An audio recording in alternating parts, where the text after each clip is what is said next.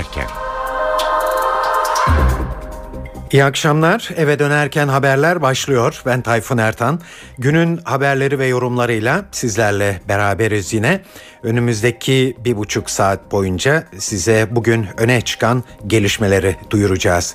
Özetlerle başlıyoruz. Ergenekon davası iddianamelerinde önemli yer tutan gizli tanıklardan biri bugün açık kimliğiyle ifade verdi. Deniz Kod adlı bu gizli tanığın Şemdin Sakık olduğu ortaya çıktı.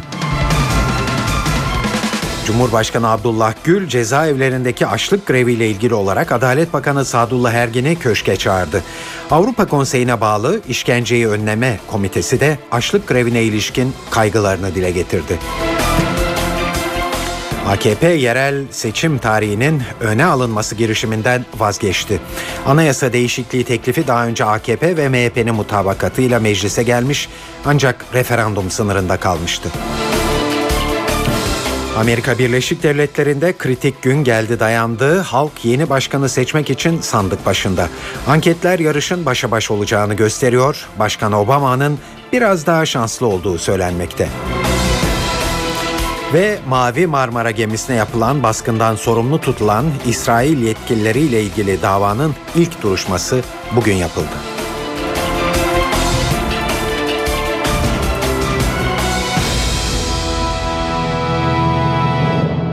Şimdi bu gelişmelerin ayrıntılarına geçiyoruz.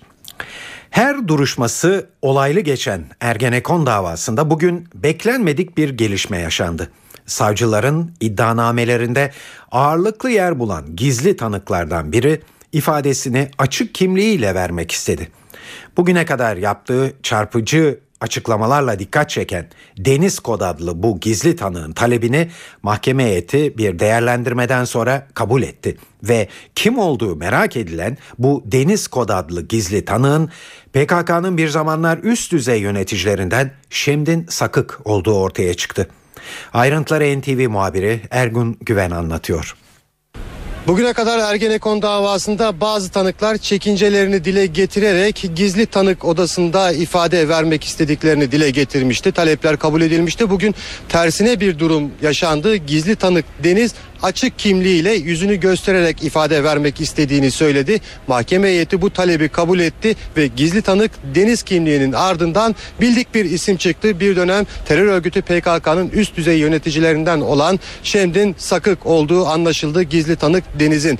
Ee, Şemdin Sakık ifadelerinde Türkiye'deki tüm olayların, büyük olayların, faili meçhul olayların ardında derin bir yapılanmanın olduğuna dikkat çeker nitelikte ifadeler kullandı. Kuşkusuz en çarpıcı ifadesi 1993 yılında 33 erin Bingöl'de şehit edilmesiyle ilgili olayla ilgili söyledikleriydi. Şemdin Sakık'ın Bingöl'de neden önlem alınmadığı sorusunu sordu. Bu olayın ardında derin bir yapılanmanın olduğunu e, olduğuna dikkat çekti. Öyle bir eylem yapmaları gerekiyordu ki bunu yaptılar. Bu olaylar zincirinin sadece bir halkasıydı ve Sivas olayları da aynı döneme denk geldi dedi ve dikkat çektiği bir başka olaysa Diyarbakır Emniyet Müdürü Gaffar Okkan'a düzenlenen suikastti. E, dünyanın hiçbir yerinde böylesine hiçbir iz bırakmadan yapılan bir eylem görülmemiştir.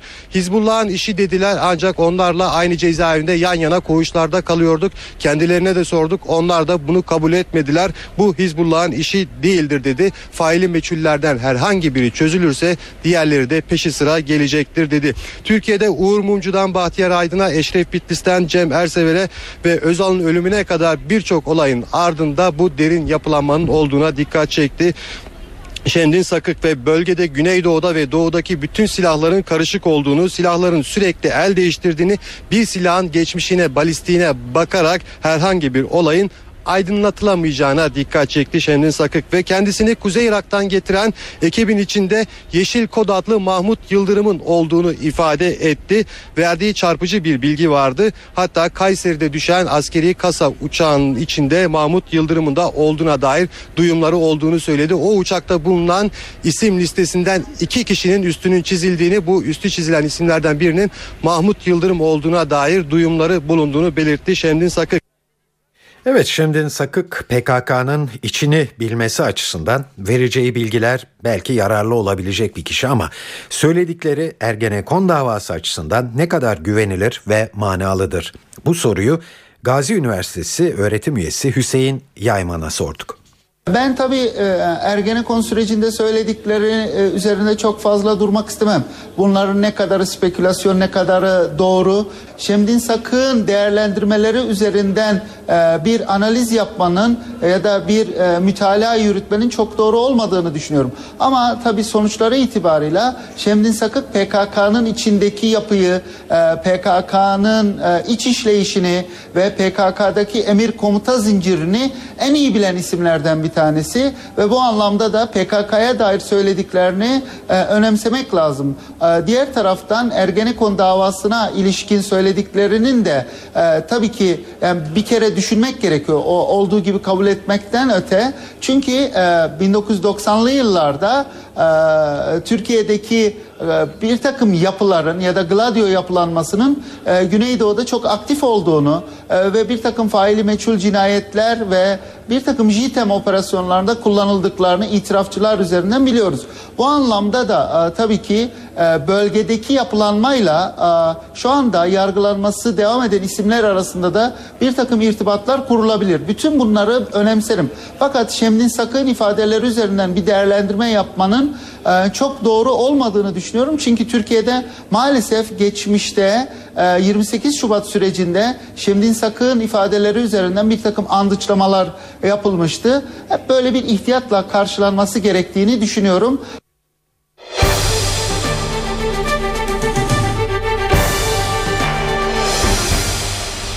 PKK ve KCK'lı tutukluların cezaevlerindeki açlık grevi 56. gününe girerken siyasette çözüm arayışları sürüyor. Bu konudaki hassasiyetini daha önce dile getirmiş olan Cumhurbaşkanı Abdullah Gül konuyla ilgili olarak Adalet Bakanı Sadullah Ergin'i köşke çağırdı. Adalet Bakanı son olarak dün Bakanlar Kurulu toplantısında açlık grevleriyle ilgili ayrıntılı bir değerlendirmede bulunmuştu. Görüşmeyle ilgili notları NTV muhabiri Özden Erkuş anlatıyor.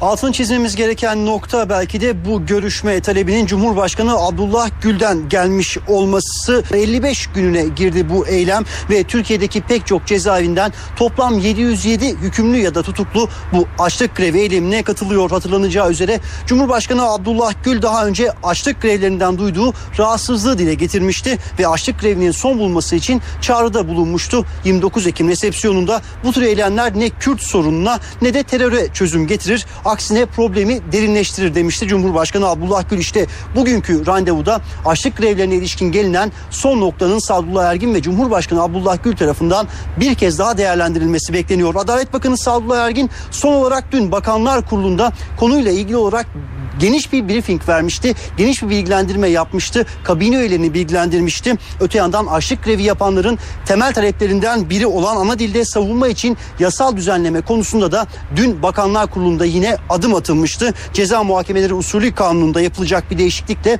ana dilde savunma yapılabilmesinin önünün açılması için ilk adım atılmıştı. İşte bu konunda Cumhurbaşkanı Abdullah Gül ile Sadullah Ergin'in gerçekleştirdiği görüşmede ele alınması bekleniyor.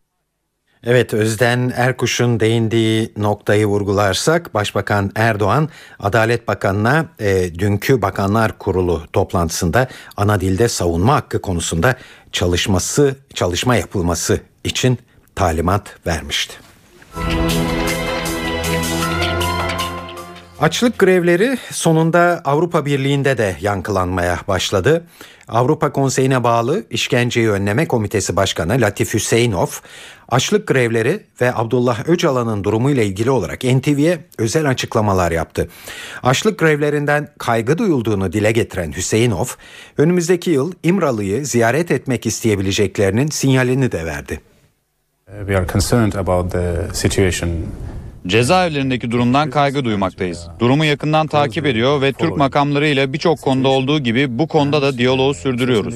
İşkenceyi Önleme Komitesi kendi gündemine gelen ve tepki göstermesi gereken konularla ilgili olarak değişik biçimlerde araya girebilir.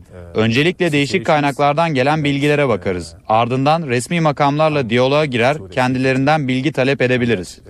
2013 yılı içinde Türkiye'ye rutin bir ziyaret düzenleyeceğiz. İmralı'nın bu ziyaret kapsamına alınma olasılığı yok diyemem.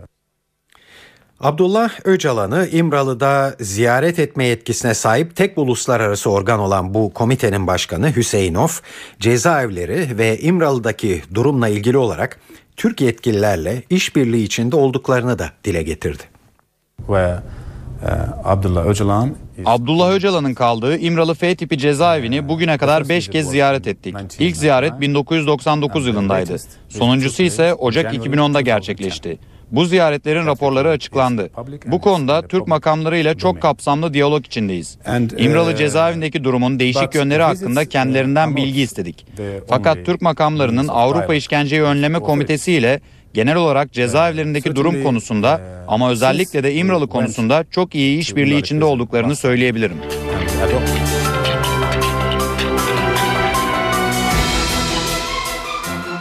AKP sonunda yerel seçim tarihinin öne alınması girişiminden vazgeçti. Anayasa değişikliği teklifi AKP ve MHP'nin mutabakatıyla meclise gelmiş ancak referandum sınırında kalmıştı hatırlayacaksınız. Cumhurbaşkanı tarafından meclise iade edilmesinden sonra AKP MHP ve CHP ile yaptığı görüşmelerde anlaşıldığı kadarıyla olumlu karşılık bulamadı. Çünkü bugün Başbakan Erdoğan grup toplantısında yerel seçimin 27 Ekim 2013'e çekilmesinden vazgeçtiklerini söyledi. Erdoğan seçimler normal zamanında yani Mart 2014'te yapılacak dedi. Artık biz 27 Ekim olayını geride bıraktık. Ve yerel seçimi de zamanında yapacağız. 2014 Mart. Madem ki böyle isteniyor, öyleyse biz 2014 Mart'ında bunu yapacağız. Bizim endişemiz yok.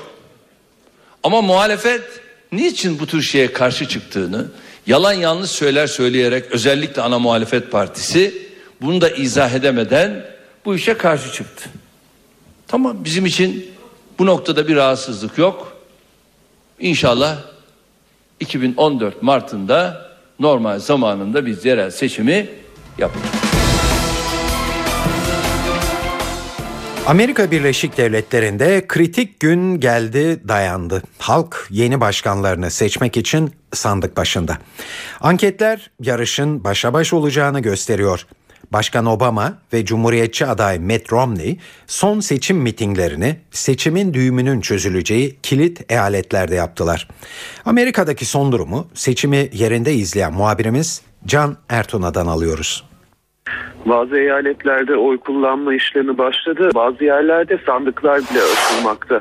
Dixville Notch kasabasında e, 10 kişinin kullandığı ve başkan adaylarına beşer beşer dağıttığı e, oylar aslında Amerika Birleşik Devletleri'ndeki başkanlık seçiminin ne kadar burun buruna ne kadar başa baş geçtiğinin de bir göstergesi. Yaklaşık e, 30'dan fazla eyalette seçmenler yer yer e, erken oy kullandılar ve 8 eyalette de sandıkların açılmaya başladığını belirtebiliriz. Ancak Doğu eyaletlerinde yani büyük eyaletlerde Türkiye saatiyle bu gece 2'de artık sandıklar kapanacak ve sabaha karşı ilk sonuçlar alınmaya başlanacak. Obama da az önce belirttiğimiz erken oy veren seçmenlerden biriydi. Chicago'da oyunu kullanmıştı. Massachusetts valisi eski ve Cumhuriyetçi Başkan adayı Mitt Romney günün ilerleyen saatlerinde bu yayını gerçekleştirdiğimiz Massachusetts eyaletinde Boston kentine bağlı bir kasabada Belmont kasabasında oyunu kullanacak. Ancak hemen belirtelim son dakikada Mitt Romney'nin programına iki seçim gezisi daha eklendi. Kritik eyalet 49 eyaletten ikisi olarak gösterilen Ohio ve Pensilvanya'da temaslarını sürdürecek Cumhuriyetçi aday Mitt Romney. Son bir hatırlatmayla yayınımızı noktalayayım. Sadece başkanını seçmiyor Amerika Birleşik Devletleri seçmenleri aynı zamanda yasama organın üyelerini de büyük oranda yenileyecekler, yeniden atayacaklar. Temsilciler Meclisi parlamentonun kongrenin alt kanadı 435 üyesi var. Tüm üyeleri için sandık başına gidiyor Amerikalı seçmenler ve 100 senato üyesinden de 33'ü belirlenecek belirtelim. Temsilciler Meclisi e, ağırlıklı olarak Cumhuriyetçilerin hakimiyetine e, hakimiyetindeki bir organ. Senatoda demokratlar e, hakim durumda ve bu matematik bu aritmetin değişmesi çok da beklenmemekte. Evet gelelim can alıcı soruya. Şimdi bir spekülasyon yapalım ve yarışı acaba Obama mı yoksa Romney mi kazanır diye soralım. Gazi Üniversitesi öğretim üyesi Kürşat Turan sorumuzu seçim açısından kritik önem taşıyan eyaletleri dikkate alarak şöyle yanıtladı. Bildiğiniz gibi Amerika'da esas yapılan seçimler e, başkanlık seçiminde oy verecek olan delegeleri seçmek için yapılıyor. Bu delegelerin sayısı da eyaletten eyalete farklılık gösteriyor. Her eyaletin senato ve temsilciler meclisindeki sandalye sayısı kadar delegesi oluyor. Bu bakımdan e, ulusal anketlerden çok esas önemli olanın e, eyaletler çapında her eyalette ayrı ayrı yapılan anketler olduğunu düşünüyorum. Bu bakımdan da yapılan anketleri ele aldığımızda şu ana kadar Obama'nın 19 eyalette büyük avantaj sağladığını görüyoruz. Bu 19 eyalet sayı olarak toplamın 50 olduğu düşünülürse çok da büyük bir sayı değil ama bunlar daha çok delege sayısı yüksek olan eyaletler Kaliforniya gibi. Bu eyaletleri eklediğimizde de ki en çok oyu alan e, eyaletlerin çoğunda bütün delegeleri alıyor. E, Obama'nın şu anki toplamı 237 civarında bir sayıya ulaşıyor. Başkan olab- başkan seçilebilmek için gereken sayı 270 olduğundan arada bir 33 e, delegelik açık var. Bunun da e, daha çok Nevada, Ohio ve Wisconsin e, alması halinde ki burada Nevada ve Wisconsin Obama'ya yakın görünüyor. e, yeterli geleceğini görüyoruz. Bu bakımdan e, Romney'nin de son iki gündür e, arttırdığı çabalarına rağmen ben seçimin Obama'ya oldukça daha yakın olduğunu düşünüyorum. Saat 18.22 NTV'de eve dönerken haberleri dinliyorsunuz. Taksim'i yayalaştırma çalışmalarından dün bahsetmiştik haberlerimizde size biliyorsunuz. Dün başladı bu çalışmalar ve 8 ay sürecek. Ama İstanbul trafiğinde ciddi sorunlar yaratacağının ilk işaretleri gelmeye başladı bile. Büyükşehir Belediyesi Trafik Kontrol Merkezi'nden Murat Kazanasmaz anlatıyor. Mutlu akşamlar. Trafik yoğunluğu Anadolu yakasında Boğaziçi Köprüsü'nde şu anda Çamlıca civarında etkili olmazken Fatih Sultan Mehmet Köprüsü'nde ise köprü girişi ve köprü üzerinde yoğun trafik şimdilik etkisini hissettirmeye başladı. Özellikle köprü giriş yönünde Ümraniye sonrasında Kavacık istikametinde açık ve hareketli bir trafik yaşanırken ters yönde ise Ümraniye istikametinde yoğun trafiğin devam ettiğini söyleyebiliriz şu saat itibariyle. Avrupa Anadolu geçişinde Boğaziçi Köprüsü'nün girişinde oluşan yoğunluk arka kısımda Çağlayan civarında etkili olmaya başladı. Aynı noktada Fatih Sultan Mehmet Köprüsü'nün yoğunluğu biraz daha fazla. Köprü girişi ve köprü üzerinde yoğun trafik devam etmekte. Haliç'e baktığımızda hem Topkapı istikametinde hem de Ok Meydan istikametinde yoğun olan bir trafikle karşı karşıyayız.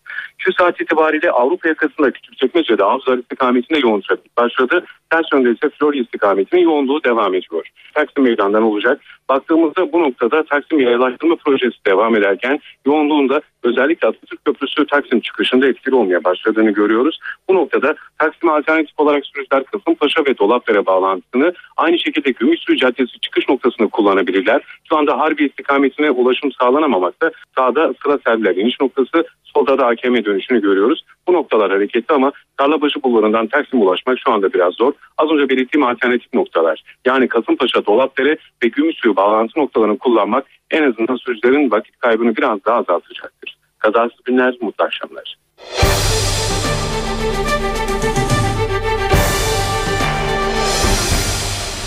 Uzun süredir tartışılan, iktidar ve muhalefeti karşı karşıya getiren belediyeler yasa tasarısı Meclis Genel Kurulu'nda bugün görüşülmeye başlandı. Tasarıda nüfusu 750 bini aşan şehirlere büyükşehir statüsü veriliyor ve büyükşehir belediyelerinin sınırı da ilin tamamını kapsıyor. Böylece 16 olan büyükşehir belediye sayısı 29'a çıkarılıyor. Tasarıyla nüfusu 2000'in altındaki 1591 belde belediyesi de kapatılıyor. Cumhuriyet Halk Partisi ilki olarak yerel yönetimlerin güçlendirilmesine itiraz etmiyor ama AKP'nin tasarısının içeriğine itiraz getiriyor. Meclis İçişleri Komisyonu'nun CHP'li üyesi Namık Havutça 3 noktada topluyorlar eleştirilerini. Birincisi siz eğer Türkiye'de yerel yönetimlerin güçlenmesini istiyorsanız Türkiye'de şu anda belde belediyelerinin tamamını kapatıyorsunuz. Yani Türkiye'de şu anda mevcut 16 büyük şehirde ve yeni kurulması planlanan 13 e, ilimizde belde belediyelerimizin tamamı kapatılıyor. Bakın ben Balıkesir ile ilgili örnek vereyim size. Balıkesir Altınova. Yaz nüfusu 400 bini bulan Yine Balıkesir, Edremit, Altınoluk. Yaz nüfusu 500 bini bulan büyük beldelerimiz bunlar. Buralarda buraları birer mahalle statüsüne getiriyorsunuz. Birincisi Cumhuriyet Halk Partisi belde belediyelerinin kapatılmasını kesinlikle doğru bulmuyor. İkincisi Cumhuriyet Halk Partisi büyükşehir belediyelerinin yapılmasına karşı değil. AKP'nin getirdiği büyükşehir değil. Bütün şehir yani ilin ilin bütün mülki sınırlarını belde belediyelerini kapatarak köyleri kapatarak bir büyük bir merkez haline getiriyor. Ve bu yerel demokrasinin güçlenmesinin yanı sıra üniter devlet yapısının zedelenmesini ve zayıflamasını sonuçluyor. Kaygımız Türkiye'de Cumhuriyet Halk Partisi olarak üniter yapının zayıflatılmasına yönelik bu adımların durdurulması noktasındadır. Üçüncü bir itirazımız 16.082 köyün tamamının tüzel kişiliğini kaldırıyorsunuz. Köylerin tüzel kişiliğinin kaldırılması da Türk idari sisteminde çok önemli ve radikal bir değişikliği içeriyor. Fransa gibi demokrasi deneyimi bizden çok daha geniş olan, çok daha derin olan ülkede bile pilot uygulamalarla bu şekilde bütün şehir ya da yerel yönetimler reformu gerçekleşmiştir. Evet bunları CHP milletvekili Namık Havutça dile getiriyordu. CHP'nin bu itirazlarına AK Parti'nin verdiği yanıtı da yansıtalım sizlere. AKP milletvekili Hüseyin Tanrı verdi. Daha önce İstanbul ve Kocaeli'nde uygulanan sistemin başarılı olduğu görüşünde. Büyükşehir belediyesi olan yerlerde artık köy ve beldeler olmayacak. Bundaki amaç elbette halkımızın ihtiyaçlarını yerinde, zamanında, anında görebilmektir. Kamu kaynaklarını israf etmemektir. Hizmetlerde bütünlüğü sağlamaktır. Norm ve standart birliği içerisinde o ilde yaşayan bütün hemşehrilerimizin aynı oranda hizmete sahip olmasıdır. Halkımız bu uygulamayla hizmet alacağını bilmeli. Yaz nüfusunun artması, kış nüfusunda eksilmesi gibi gerekçeler sadece bir veya birkaç ilçemiz için geçerli değil. Bu gerekçe doğrusu e, her bölgemiz için geçerli bir şeydir. Dolayısıyla bir yeri, iki yeri veya bir iki yerleşim bölgesini buna dayanarak düzenlemek doğru olmaz diye düşünüyorum. Ter yapı bozulmaz. Çünkü bunun denemesi de yapıldı. Şimdi İstanbul'da, Kocaeli'nde üniter yapıyı bozacak bir eyalet sistemi ya da farklı bir uygulama mı var? Daha da demokrasiyi güçlendirmiş bir yapı ortaya çıkmıştır. Çünkü yerel yönetim hizmetlerinin temelinde demokratik değerler vardır, insani değerler vardır. Siz yerinde, zamanında etkin bir şekilde bu hizmetleri verebilirseniz, devlet olarak halkın yanı başında elinden tutan biri olabilirseniz, sürekli hizmetinde olursanız o zaman demokrasiyi güçlendirmiş olursunuz. Silivri cezaevinde 10 aydır tutuklu bulunan eski Genelkurmay Başkanı İlker Başbuğ'dan bir mektup var. Başbuğ bu haksızlığın telafi edilmesi de her geçen gün daha da ağırlaşmaktadır. Bu adaletsizliğe bir an önce son verilmelidir diye yazıyor mektubunda. İlker Başbuğ, Milliyet gazetesi yazarı Fikret Bila'ya gönderdiği mektubunda internet andıcı nedeniyle kendisine yöneltilen suçlamaların varsayımlara dayandığını savunuyor ve savcılığa göre andıç kapsamında açılması planlanan sitelerle ilgili çalışmaya son verilmeseydi bu sitelerde suç işlenecekti. Hayret etmeyiniz ileride suç işleneceği iddiasıyla insanlar aylardır tutukludur dedi. İnternet andıcının genelkurmay karargahında hazırlanan yasal ancak tamamlanmamış bir belge olduğunu vurgulayan başbu, bu dava üzerinde durulması gereken asıl nokta söz konusu andıcın içeriğinde suç unsurunun olup olmadığının araştırılması olmalıydı. Andıç sadece iki sayfadan ibaretti ve suç teşkil edecek hiçbir şey yoktu diye yazmakta.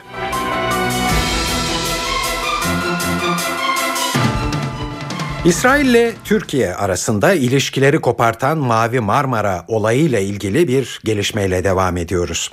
Baskından sorumlu tutulan İsrail yetkilileriyle ilgili davanın ilk duruşması bugün yapıldı. Davanın sanıkları arasında dönemin İsrail Genelkurmay Başkanı, Deniz Kuvvetleri Komutanı, Hava Kuvvetleri İstihbarat Sorumlusu ve İsrail İstihbarat Başkanı'nın yanı sıra baskını gerçekleştiren askerler de var. Davaya ilişkin notları NTV muhabiri Özgür Yılmaz anlatıyor. İstanbul Adalet Sarayı çok hareketli bir güne sahne oldu ve olmaya devam ediyor. 9 kişinin yaşamını yitirdiği Mavi Marmara baskını ile ilgili davanın ilk duruşmasını çok sayıda sivil toplum örgütü e, buraya izlemeye geldi. Davadaki mağdur müşteki sayısı da 490 olunca hem adliye içinde hem de adliye dışında alışılagelmişin dışında e, alışılagelmişin üzerinde bir hareketlilik yaşandı. Evet davada 4 sanık bulunuyor. Bunlar arasında dönemin İsrail Genelkurmay Başkanı Rav Gabriel Eşkenazi de bulunuyor. Ancak sanıklardan hiçbirisi duruşmaya katılmadı. Sanıkları İstanbul Barosu'nun gö- görevlendirdiği avukatlar burada temsil ettiler. 4 sanıkta 9 kez ağırlaştırılmış müebbet hapis cezasıyla yargılanıyor. Niçin 9 kez ağırlaştırılmış müebbet hapis cezası? 4 sanığın da 9 kişinin ölümünden sorumlu e, tutuyor e, iddianameyi hazırlayan savcı. Evet sanıklar duruşmaya katılmadı dedik. E, sanıklar duruşmaya katılmayınca mahkeme başkanı mağdurların, müştekilerin e, öncelikle kimlik tespitlerini al, e, yaptı ve sonrasında da ifadelerini almaya başladı. E, dava önümüzdeki iki gün boyunca da devam edecek.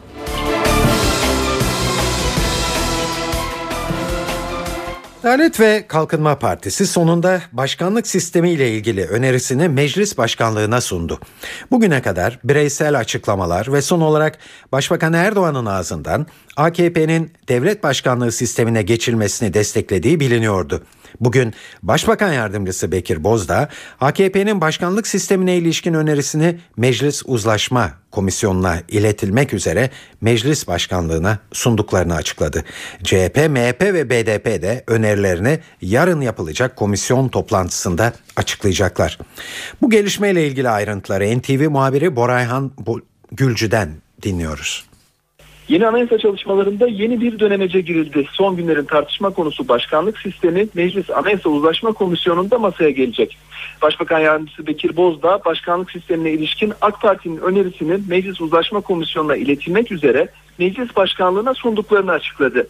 Cumhuriyet Halk Partisi, Milliyetçi Hareket Partisi ve Barış ve Demokrasi Partisi ise önerilerini çarşamba günü yapılacak komisyon toplantısında sunacaklar. Muhalefet partileri bilindiği gibi parlamenter sistemin devamından yanalar. Ancak Başbakan Tayyip Erdoğan bugüne kadar birçok platformda dile getirdiği düşüncesinde parlamenter sistemden değil başkanlık sisteminden yana olduğunu ifade etmişti. Bu sistemin Türk demokrasisi açısından daha iyi işleyeceğinden bahsetmişti. Bu sistemin kabul görmese bile toplum tarafından bilinmesini tartışılması gerektiğini ifade etmişti. Partiler arasında uzlaşma olmasa bile AK Parti bu önerisini geri çekmeyecek. Başkanlık sistemi önerisinin met metinde parantez içinde de olsa yer almasını isteyecek. Orhan Gülcü, NTV Radyo Ankara.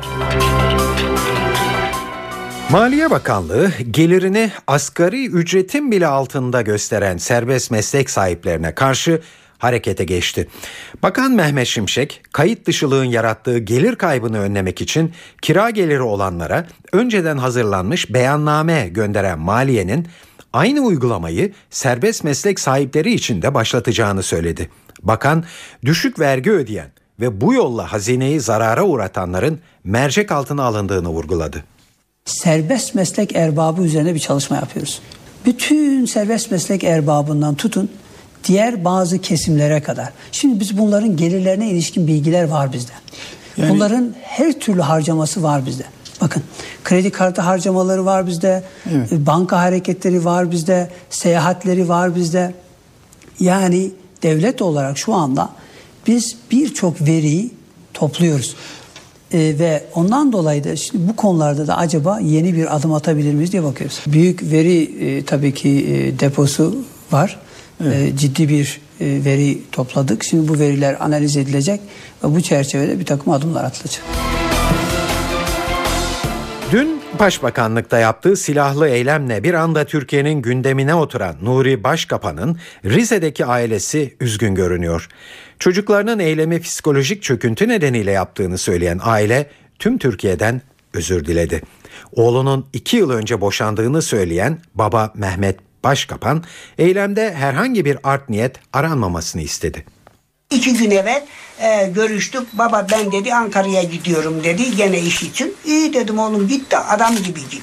Duyunca bundan üzüldüm. Gerçekten de üzüldüm devlete karşı, millete karşı bu olayı yaptığı, terbiyesizliği yaptığı, büyük bir terbiyesizlik yaptığı için e, kendim baba olarak e, devletten, başbakanımdan, devletimden özür diliyorum. Oğlum psikolojik bir bozuk durumu vardır.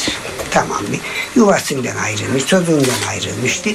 Sırf her e, bir kötü art niyeti yoktur şu anda. Sırf iş için bunu defalarca da size gelmiştir oraya gelmiş iş almak için devlet kapısından bir iş almak için o amaçla bu işi yapmıştır veya yapmaya kalkmıştır. Başka bir art niyeti hiç yoktur. Daha önce de defalarca Hayati Yazıcı ile de görüştü gitti buna söz verdiler. İstanbul'da e, şehire, Ataşehir'e, Kayaşehir'e, Başakşehir'e gittiler. Gittiği yerde iş vermişler veya bu işi beğenmemiş, beğenmiyor. Ergenekon davası iddianamelerinde önemli yer tutan gizli tanıklardan biri bugün açık kimliğiyle ifade verdi. Deniz Kod adlı bu gizli tanığın Şemdin Sakık olduğu ortaya çıktı. Cumhurbaşkanı Abdullah Gül cezaevlerindeki açlık greviyle ilgili olarak Adalet Bakanı Sadullah Ergin'i köşke çağırdı. Avrupa Konseyi'ne bağlı İşkenceyi Önleme Komitesi de açlık grevine ilişkin kaygılarını dile getirdi. AKP yerel seçim tarihinin öne alınması girişiminden vazgeçti. Anayasa değişikliği teklifi daha önce AKP ve MHP'nin mutabakatıyla meclise gelmiş ancak referandum sınırında kalmıştı. Amerika Birleşik Devletleri'nde kritik gün geldi dayandı. Halk yeni başkanı seçmek için sandık başında. Anketler yarışın başa baş olacağını gösteriyor. Başkan Obama'nın biraz daha şanslı olduğu söylenmekte. Ve Mavi Marmara gemisine yapılan baskından sorumlu tutulan İsrail yetkilileriyle ilgili davanın ilk duruşması bugün İstanbul'da yapıldı.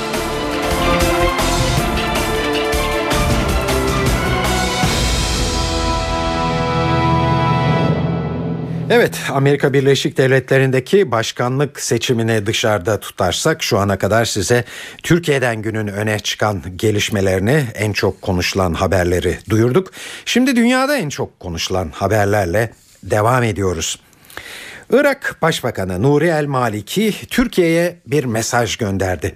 Irak'ta yerel bir televizyon kanalına konuşan Maliki, Türkiye ile ilişkilerin iyi olmadığını, bazı şartlar karşılığında bu durumun düzelmesini istediklerini söyledi.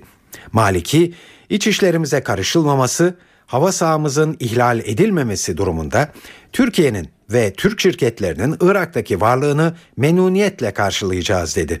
Maliki, Irak Cumhurbaşkanı Yardımcısı Tarık Haşimi'yi kastederek Türk tarafının hakkında kovuşturma ve hüküm bulunan bir şahsı barındırarak Irak halkının duygularını kışkırtması kabul edilemez diye de konuştu. Suriye'de Şam rejimine karşı savaş veren Esad karşıtları ülke dışındaki muhaliflere tepkili. Esad güçleriyle çatışan muhaliflere göre Suriye'den kaçanlar korkak ve sadece Esad sonrası dönemde elde edecekleri mevkileri düşünüyorlar. Cephedeki muhaliflerin hedefinde özellikle ordudan ayrılarak Türkiye'ye sığınan eski askerler var. Neden ülkenin size ihtiyaç duyduğunda, ulusunuz ihtiyaç duyduğunda saf değiştirip Türkiye'ye kaçıyorsunuz? Suriye halkının ön saflarda yer alacak savaş hazırlıkları yapacak yetkililere ihtiyacı var. Evet, ülke dışındaki muhaliflerin ülkenin kaderinde söz sahibi olamayacağını da söylüyorlar.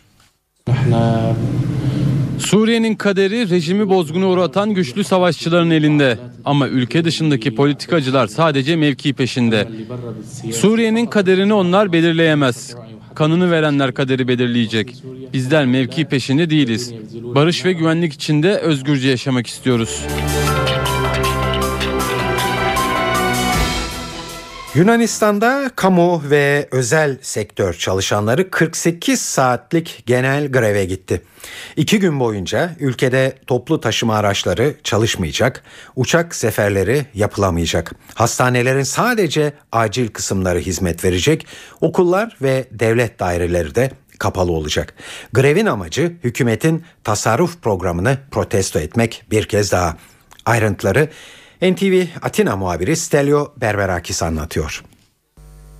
Evet e, gerçekten de Yunanistan e, iki gündür e, 48 saatlik grevi yaşıyor. Yani bu sabah başladı. Aslında toplu taşımacılık araçları dünden başlamıştı. Buna taksiler de dahil.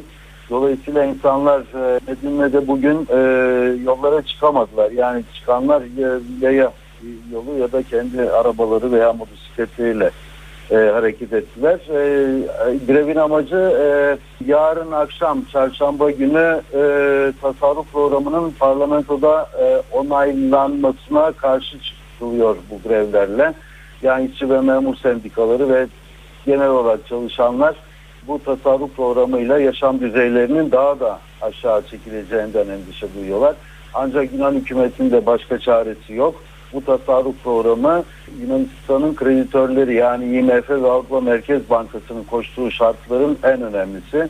Ee, tasarruf programını özetlemek gerekirse e, asgari maaşların bile aşağı düşürüldüğü, emekli maaşlarının kesintiye uğradığı, ikramiye ve primlerin yeniden kesintiye uğraması, e, işten kovulmaların işten kovulma e, veya çıkartma işlemlerinin kolaylaştırılması e, ve e, tazminatların da aşağı çekilmesini görüyor ki bu da Yunan Başbakanı Andonis Samaras'ın ifadesiyle e, Yunan halkının yaşam düzeyi zaten son iki yıldır yüzde 35 oranında aşağı çekildi.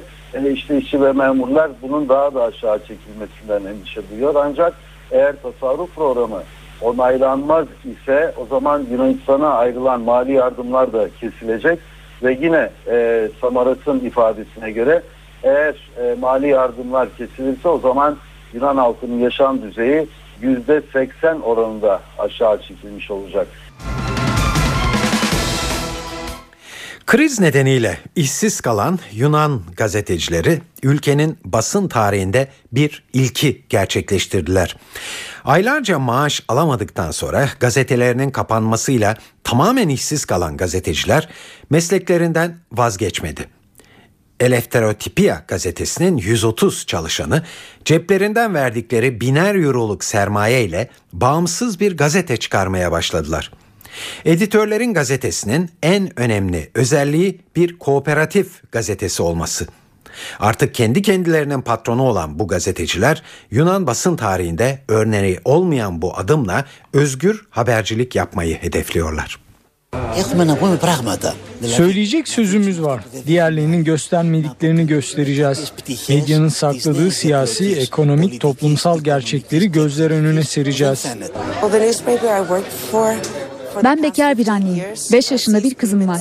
Bir yıl boyunca maaşlarımızı alamadıktan sonra başka bir yerde işe girip daha fazla para kazanmaya ihtiyacım vardı. Ama ben bu gazeteyi bekledim. Çünkü gazetecilerin çıkar hesapları nedeniyle baskı altında kalmadan özgürce yazabilmesi gerekiyor. İşsizlik oranının %25'i bulduğu Yunanistan'da yayınlarına halen devam eden pek çok medya kuruluşu çalışanlarının maaşlarını ödeyemiyor.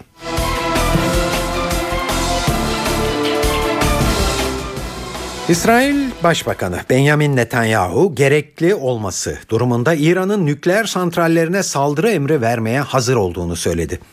Başbakan olduğu sürece İran atom bombasına sahip olamayacağını söyleyen Netanyahu eğer bu sorunu uluslararası baskıyla çözebilirsek daha iyi ama biz ciddiyiz bu bir şov değil diye konuştu. Savunma Bakanı Ehud Barak da daha önce İsrail'in 2013'te İran'a saldırı konusunda bir karar vermek zorunda kalabileceğini belirtmişti.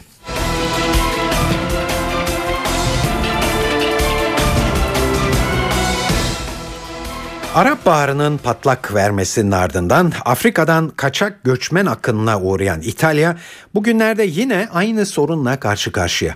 Önce Somalileri taşıyan İtalyan bayraklı bir sal Libya açıklarında battı. Bilanço ağır oldu. 11 kişi öldü. 70 kişi ise ekiplerce kurtarıldı. Bu olayın henüz izleri silinmemişken bu kez ülkenin güneyinden Calabria kıyılarından benzer bir haber geldi. Polis içinde 171 kaçağın bulunduğu 25 metre uzunluğundaki tekneyi durdurdu ve Reggio Calabria limanına çekti. Aralarında 30'dan fazla çocuğun da bulunduğu teknelerin bir Avrupa ülkesine ulaşmaya çalıştığı belirtiliyor. Polis olayla ilgili Yunan bayraklı teknenin mürettebatını da sorgulamakta. Geçen yıl Arap Baharı'nın başlamasıyla on binlerce kaçak İtalya'ya akın etmiş, yüzlercesinin macerası karaya ulaşamadan denizlerde son bulmuştu. İtalya'nın Lampedusa adasında kaçak göçmenler için oluşturulan kampta halen binlerce kişi bulunuyor.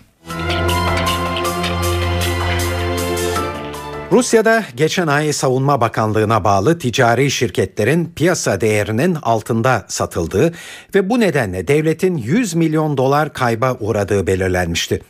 Bu gelişme üzerine Rusya Devlet Başkanı Vladimir Putin, Savunma Bakanı Anatoly Serdyukov'u görevden aldı. Putin, Savunma Bakanlığı'nın karıştığı rüşvet skandalının sağlıklı soruşturulabilmesi için Savunma Bakanı'nı görevinden aldığını duyurdu. Putin, Anatoly Serdyukov'un yerine daha önce Acil Durum Bakanlığı görevini yürüten Sergey Shogiu'yu getirdi. Putin'e yakınlığıyla tanınan Shogiu'nun özellikle silahlı kuvvetlerin modernizasyonlarına öncülük edeceği belirtiliyor. Görevden alınan Savunma Bakanı bakanlığa getirilmeden önce devletin vergi toplama biriminde çalışıyordu.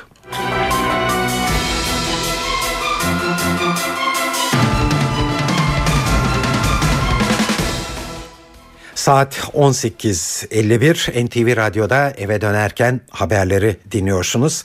Sırada para ve sermaye piyasalarında bugün yaşanan gelişmeler var. Ayrıntıları CNBC'den Benel Hızarcı'dan dinliyoruz. Piyasalarda Fitch'in not artırım kararı sonrası dün gördüğümüz sert yükselişler, hızlı alımlar bugün yerini biraz daha düzeltmeye ve kar satışlarına bıraktı diyebiliriz. Ee, bugün içeride e, kurda çok önemli bir hareket olmasa da faizde dünkü seviyelere göre çok hafif bir yükseliş. Borsada da yüzde bire yakınlık bir değer e, yakın bir değer kaybı oluşmuş durumda.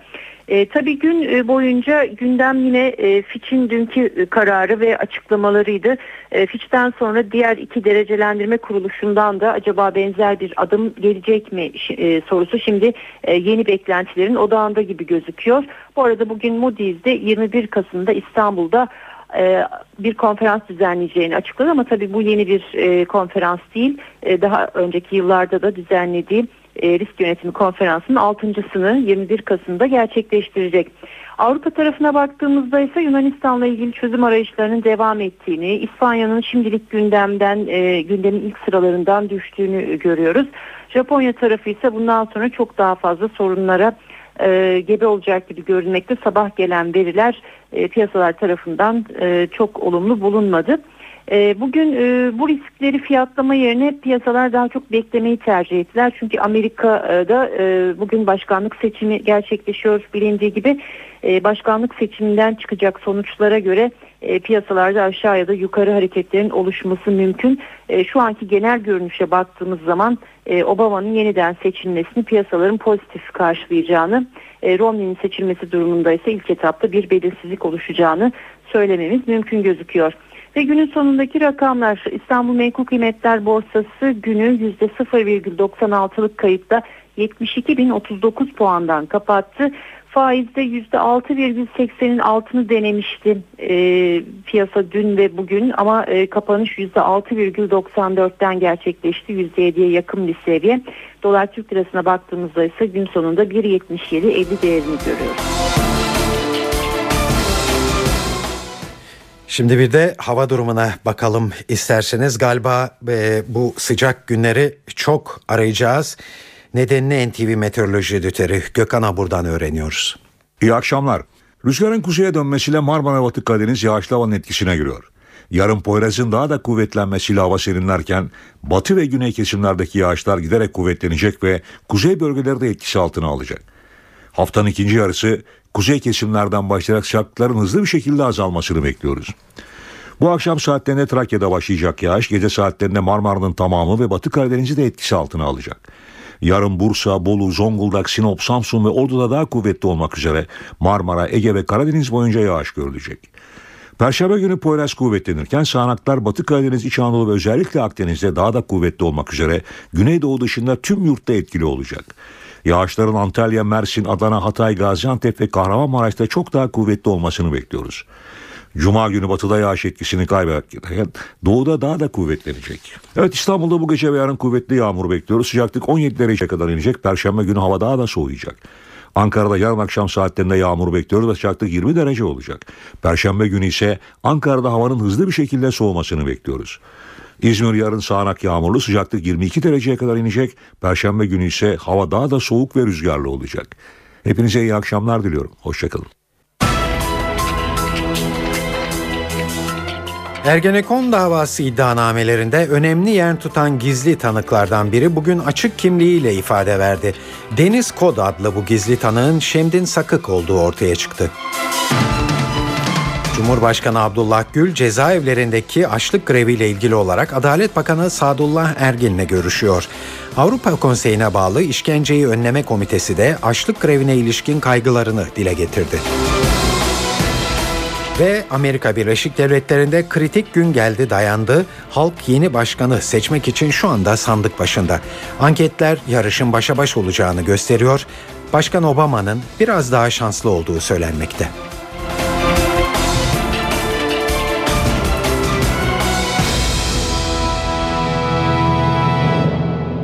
Her duruşması olaylı geçen Ergenekon davasında bugün beklenmedik bir gelişme yaşandı. Savcıların iddianamelerinde ağırlıklı yer bulan gizli tanıklardan biri ifadesini açık kimliğiyle vermek istedi. Bugüne kadar yaptığı çarpıcı açıklamalarla dikkat çeken Deniz Kod adlı bu gizli tanığın talebini mahkeme heyeti değerlendirdi ve kabul etti. Kim olduğu merak edilen bu Deniz Kod adlı gizli tanığın PKK'nın bir zamanlar üst düzey yöneticilerinden Şemdin Sakık olduğu ortaya çıktı. Ayrıntıları NTV muhabiri Ergun Güven anlatıyor. Bugüne kadar Ergenekon davasında bazı tanıklar çekincelerini dile getirerek gizli tanık odasında ifade vermek istediklerini dile getirmişti. Talepler kabul edilmişti. Bugün tersine bir durum yaşandı. Gizli tanık Deniz açık kimliğiyle yüzünü göstererek ifade vermek istediğini söyledi. Mahkeme heyeti bu talebi kabul etti ve gizli tanık Deniz kimliğinin ardından bildik bir isim çıktı. Bir dönem terör örgütü PKK'nın üst düzey yöneticilerinden olan Şemdin Sakık olduğu anlaşıldı. Gizli tanık Deniz'in. Ee, Şemdin Sakık ifadelerinde Türkiye'deki tüm olayların, büyük olayların, faili meçhul olayların ardında derin bir yapılanmanın olduğuna dikkat çeker nitelikte ifadeler kullandı. Kuşkusuz en çarpıcı ifadesi 1993 yılında 33 erin Bingöl'de şehit edilmesiyle ilgili olayla ilgili söyledikleriydi. Şemdin Sakık'ın Bingöl'de neden önlem alınmadığı sorusunu sordu. Bu olayın ardında derin bir yapılanmanın olduğunu e, olduğuna dikkat çekti. Öyle bir eylem yapmaları gerekiyordu ki bunu yaptılar. Bu olaylar zincirinin sadece bir halkasıydı ve Sivas olayları da aynı döneme denk geldi dedi ve dikkat çektiği bir başka olaysa Diyarbakır Emniyet Müdürü Gaffar Okkan'a düzenlenen suikastti. E, dünyanın hiçbir yerinde böylesine hiçbir iz bırakmadan yapılan bir eylem görülmemiştir. Hizbullah'ın işi dediler ancak onlarla aynı cezaevinde yan yana koğuşlarda kalıyorduk. Kendilerine de sorduk. Onlar da bunu kabul etmediler. Bu Hizbullah'ın işi değildir dedi. Faili meçhullerden herhangi biri çözülürse diğerleri de peşi sıra gelecektir dedi. Türkiye'de Uğur Mumcu'dan Bahtiyar Aydın'a, Eşref Bitlis'ten Cem Ersever'e ve Özal'ın ölümüne kadar birçok olayın ardında bu derin yapılanmanın olduğuna dikkat çekti. Şemdin Sakık ve bölgede Güneydoğu'da ve Doğu'daki bütün silahların karışık olduğunu, silahların sürekli el değiştirdiğini, bir silahın geçmişine, balistiğine bakarak herhangi bir olayın aydınlatılamayacağına dikkat çekti Şemdin Sakık ve kendisini Kuzey Irak'tan getiren ekibin içinde Yeşil Kod adlı Mahmut Yıldırım'ın olduğunu ifade etti. Verdiği çarpıcı bir bilgi vardı. Hatta Kayseri'de düşen askeri kasa uçağının içinde Mahmut Yıldırım'ın da olduğuna dair duyumları olduğunu söyledi. O uçakta bulunan isim listesinden iki kişinin üstünün çizildiğini bu üstü çizilen isimlerden birinin Mahmut Yıldırım olduğuna dair duyumları bulunduğunu belirtti Şemdin Sakık. Tabii Şemdin Sakık PKK'nın içini bilmesi açısından vereceği bilgiler yararlı olabilecek bir kişi ama söyledikleri acaba Ergenekon davası açısından güvenilir ve manalı mıdır? Bu soruyu Gazi Üniversitesi öğretim üyesi Hüseyin Yayman'a sorduk. Ben tabii e, Ergenekon sürecinde söyledikleri e, üzerinde çok fazla durmak istemem. Bunların ne kadarı spekülasyon ne kadarı doğru. Şemdin Sakın değerlendirmeleri üzerinden e, bir analiz yapmanın ya da bir mütalaa yürütmenin çok doğru olmadığını düşünüyorum. Ama tabii sonuçları itibarıyla Şemdin Sakık PKK'nın içindeki yapıyı, PKK'nın iç işleyişini ve PKK'daki emir komuta zincirini en iyi bilen isimlerden bir tanesi ve bu anlamda da PKK'ya dair söylediklerini e, önemsemek lazım. E, diğer taraftan Ergenekon davasına ilişkin söylediklerinin de e, tabii ki yani bir kere düşünmek gerekiyor. O olduğu gibi kabul etmekten öte. Çünkü e, 1990'lı yıllarda e, Türkiye'deki e, bir takım yapıların ya da gladio yapılanmasının e, Güneydoğu'da çok aktif olduğunu e, ve bir takım faili meçhul cinayetler ve bir takım JITEM operasyonlarında kullanıldıklarını itirafçılar üzerinden biliyoruz. Bu anlamda da e, tabii ki e, bölgedeki yapılanmayla e, şu anda yargılanması devam eden isimler arasında da bir takım irtibatlar kurulabilir. Bütün bunları önemserim. Fakat Şemdin Sakın ifadeleri üzerinden bir değerlendirme yapmanın çok doğru olmadığını düşünüyorum. Çünkü Türkiye'de maalesef geçmişte 28 Şubat sürecinde Şemdin Sakın ifadeleri üzerinden bir takım andıçlamalar yapılmıştı. Hep böyle bir ihtiyatla karşılanması gerektiğini düşünüyorum.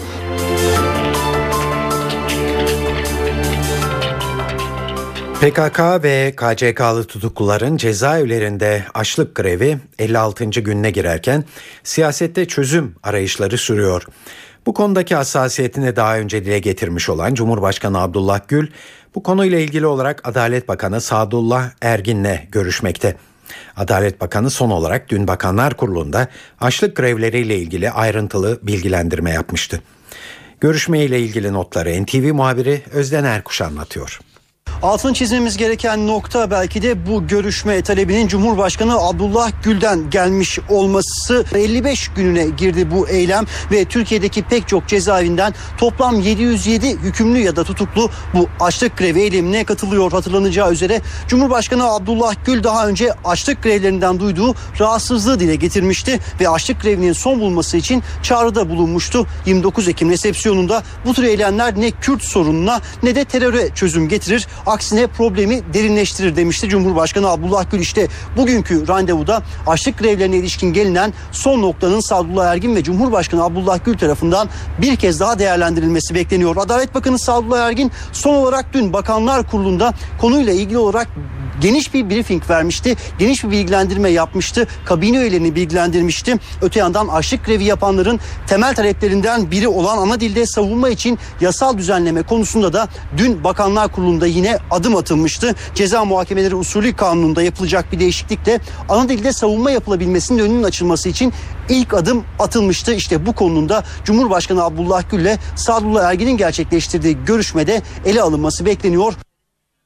Evet açlık grevleri sonunda Avrupa Birliği'nde de yankılandı. Avrupa Konseyi'ne bağlı İşkenceyi Önleme Komitesi Başkanı Latif Hüseyinov, açlık grevleri ve Abdullah Öcalan'ın durumuyla ilgili olarak NTV'ye açıklamalarda bulundu. Açlık grevlerinden kaygı duyulduğunu dile getiren Hüseyinov, önümüzdeki yıl İmralı'yı ziyaret etmek isteyebileceklerinin sinyalini de verdi. We are concerned about the situation Cezaevlerindeki durumdan kaygı duymaktayız. Durumu yakından takip ediyor ve Türk makamlarıyla birçok konuda olduğu gibi bu konuda da diyaloğu sürdürüyoruz. İşkenceyi Önleme Komitesi kendi gündemine gelen ve tepki göstermesi gereken konularla ilgili olarak değişik biçimlerde araya girebilir. Öncelikle değişik kaynaklardan gelen bilgilere bakarız. Ardından resmi makamlarla diyaloğa girer, kendilerinden bilgi talep edebiliriz. 2013 yılı içinde Türkiye'ye rutin bir ziyaret düzenleyeceğiz. İmralı'nın bu ziyaret kapsamına alınma olasılığı yok diyemem. Evet, işkenceyi önleme komitesinin başkanı Hüseyinov, cezaevleri ve İmralı'daki durumla ilgili olarak Türk yetkilileriyle işbirliği içinde olduklarını da dile getirdi. Ve Abdullah Öcalan Abdullah Öcalan'ın kaldığı İmralı F tipi cezaevini bugüne kadar 5 kez ziyaret ettik. İlk ziyaret 1999 yılındaydı. Sonuncusu ise Ocak 2010'da gerçekleşti. Bu ziyaretlerin raporları açıklandı.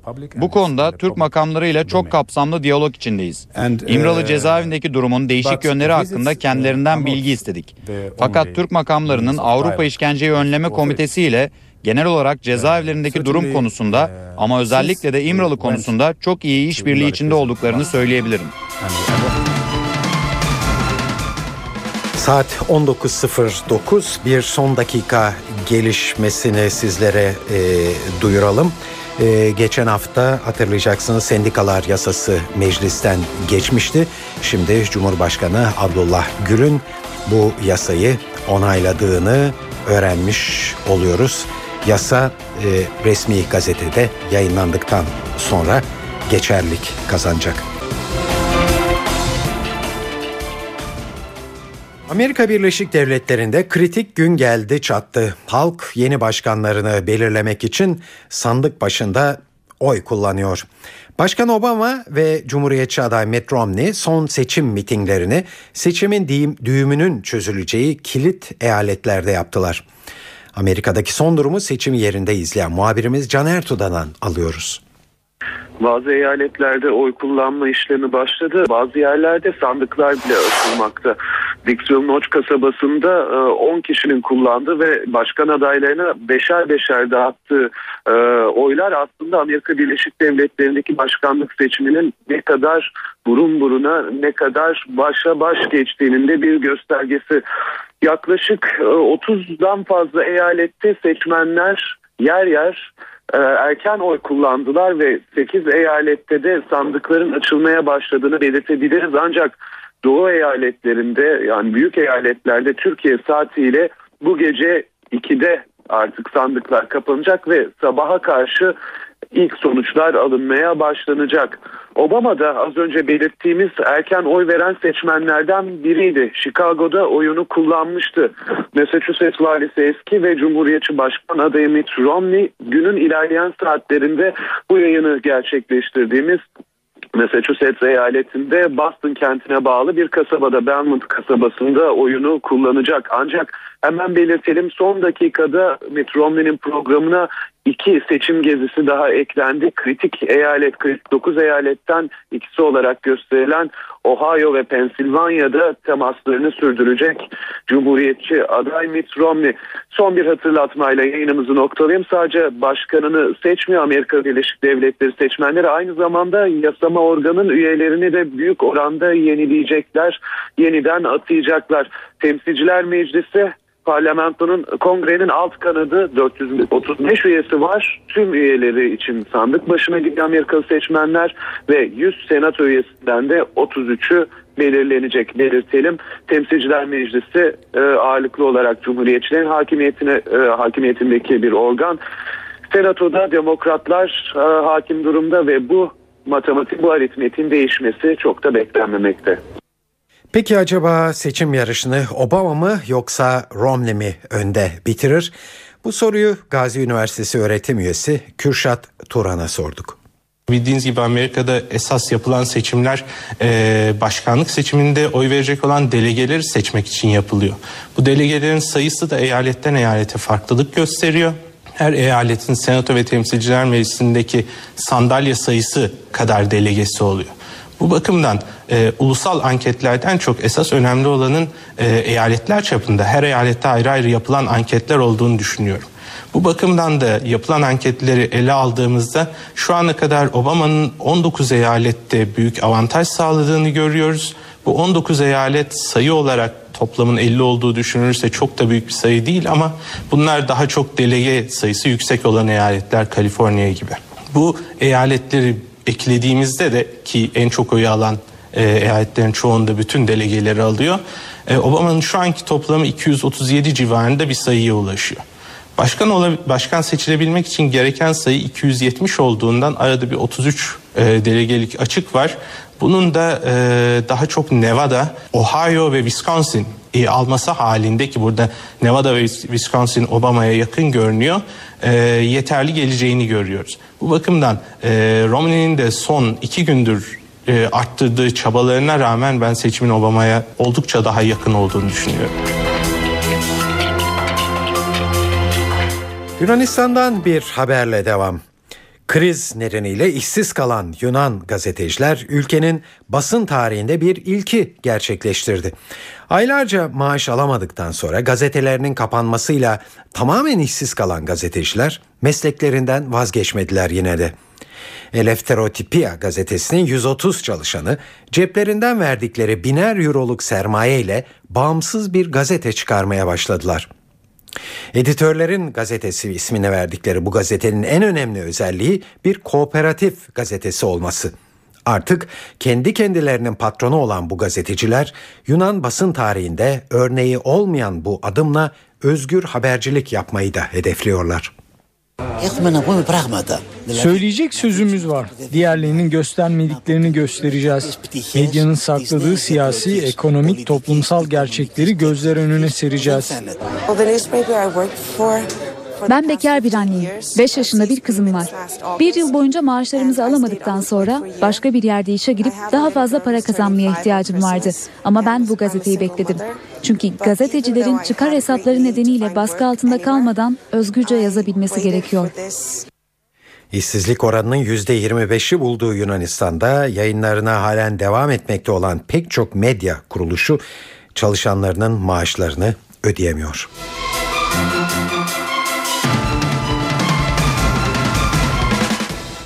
Evet yavaş yavaş yayınımızın sonuna geliyoruz. Şimdi kültür ve sanat faaliyetlerinden derlediğimiz bazı haberler var.